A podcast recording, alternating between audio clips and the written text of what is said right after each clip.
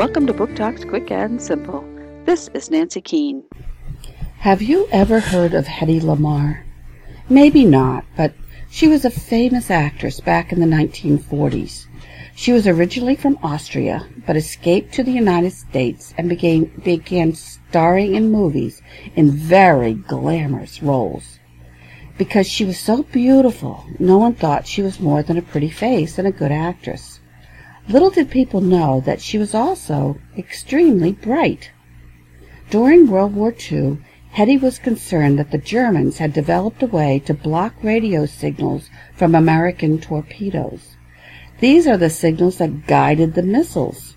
Hedy came up with an idea to fix that.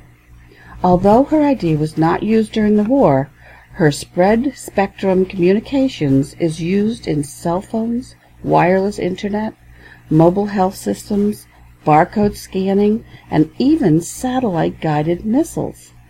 Learn about this remarkable woman. Hedy Lamarr and a Secret Communication System by Trina Robbins.